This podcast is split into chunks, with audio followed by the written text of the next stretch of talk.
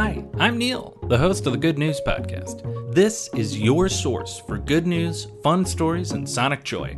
All of this goodness is coming to you from beautiful Chicago, Illinois.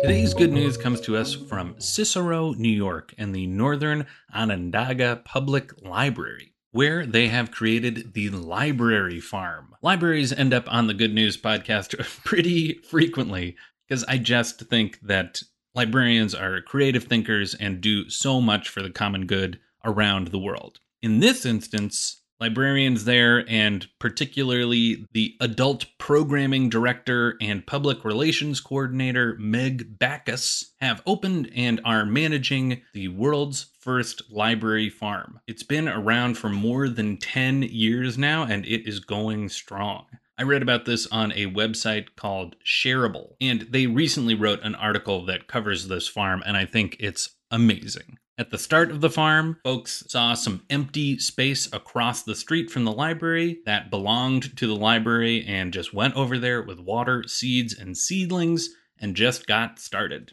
as the program grew and they wanted to expand, it turns out the original plot wasn't actually on land owned by the library. So it was moved about 50 feet and now is a big, wide expanse of raised garden beds. Through the use of grants and donations, the library is able to provide 200 pounds of fresh produce for the food insecure in the area. And library patrons can check out a plot one of these raised beds for the season. So it's a community garden where people can grow and learn about food and food production. And people who really need it in the area are provided beautiful, organic, local greens. And something that made me smile the library farm also hosts tea time in the garden, where you can actually drink tea that are grown at the Cicero Library. Sounds pretty great to me. From Sue Buswell, the manager of the garden, this is as grassroots as you can get. We saw the grass and we decided we could garden there.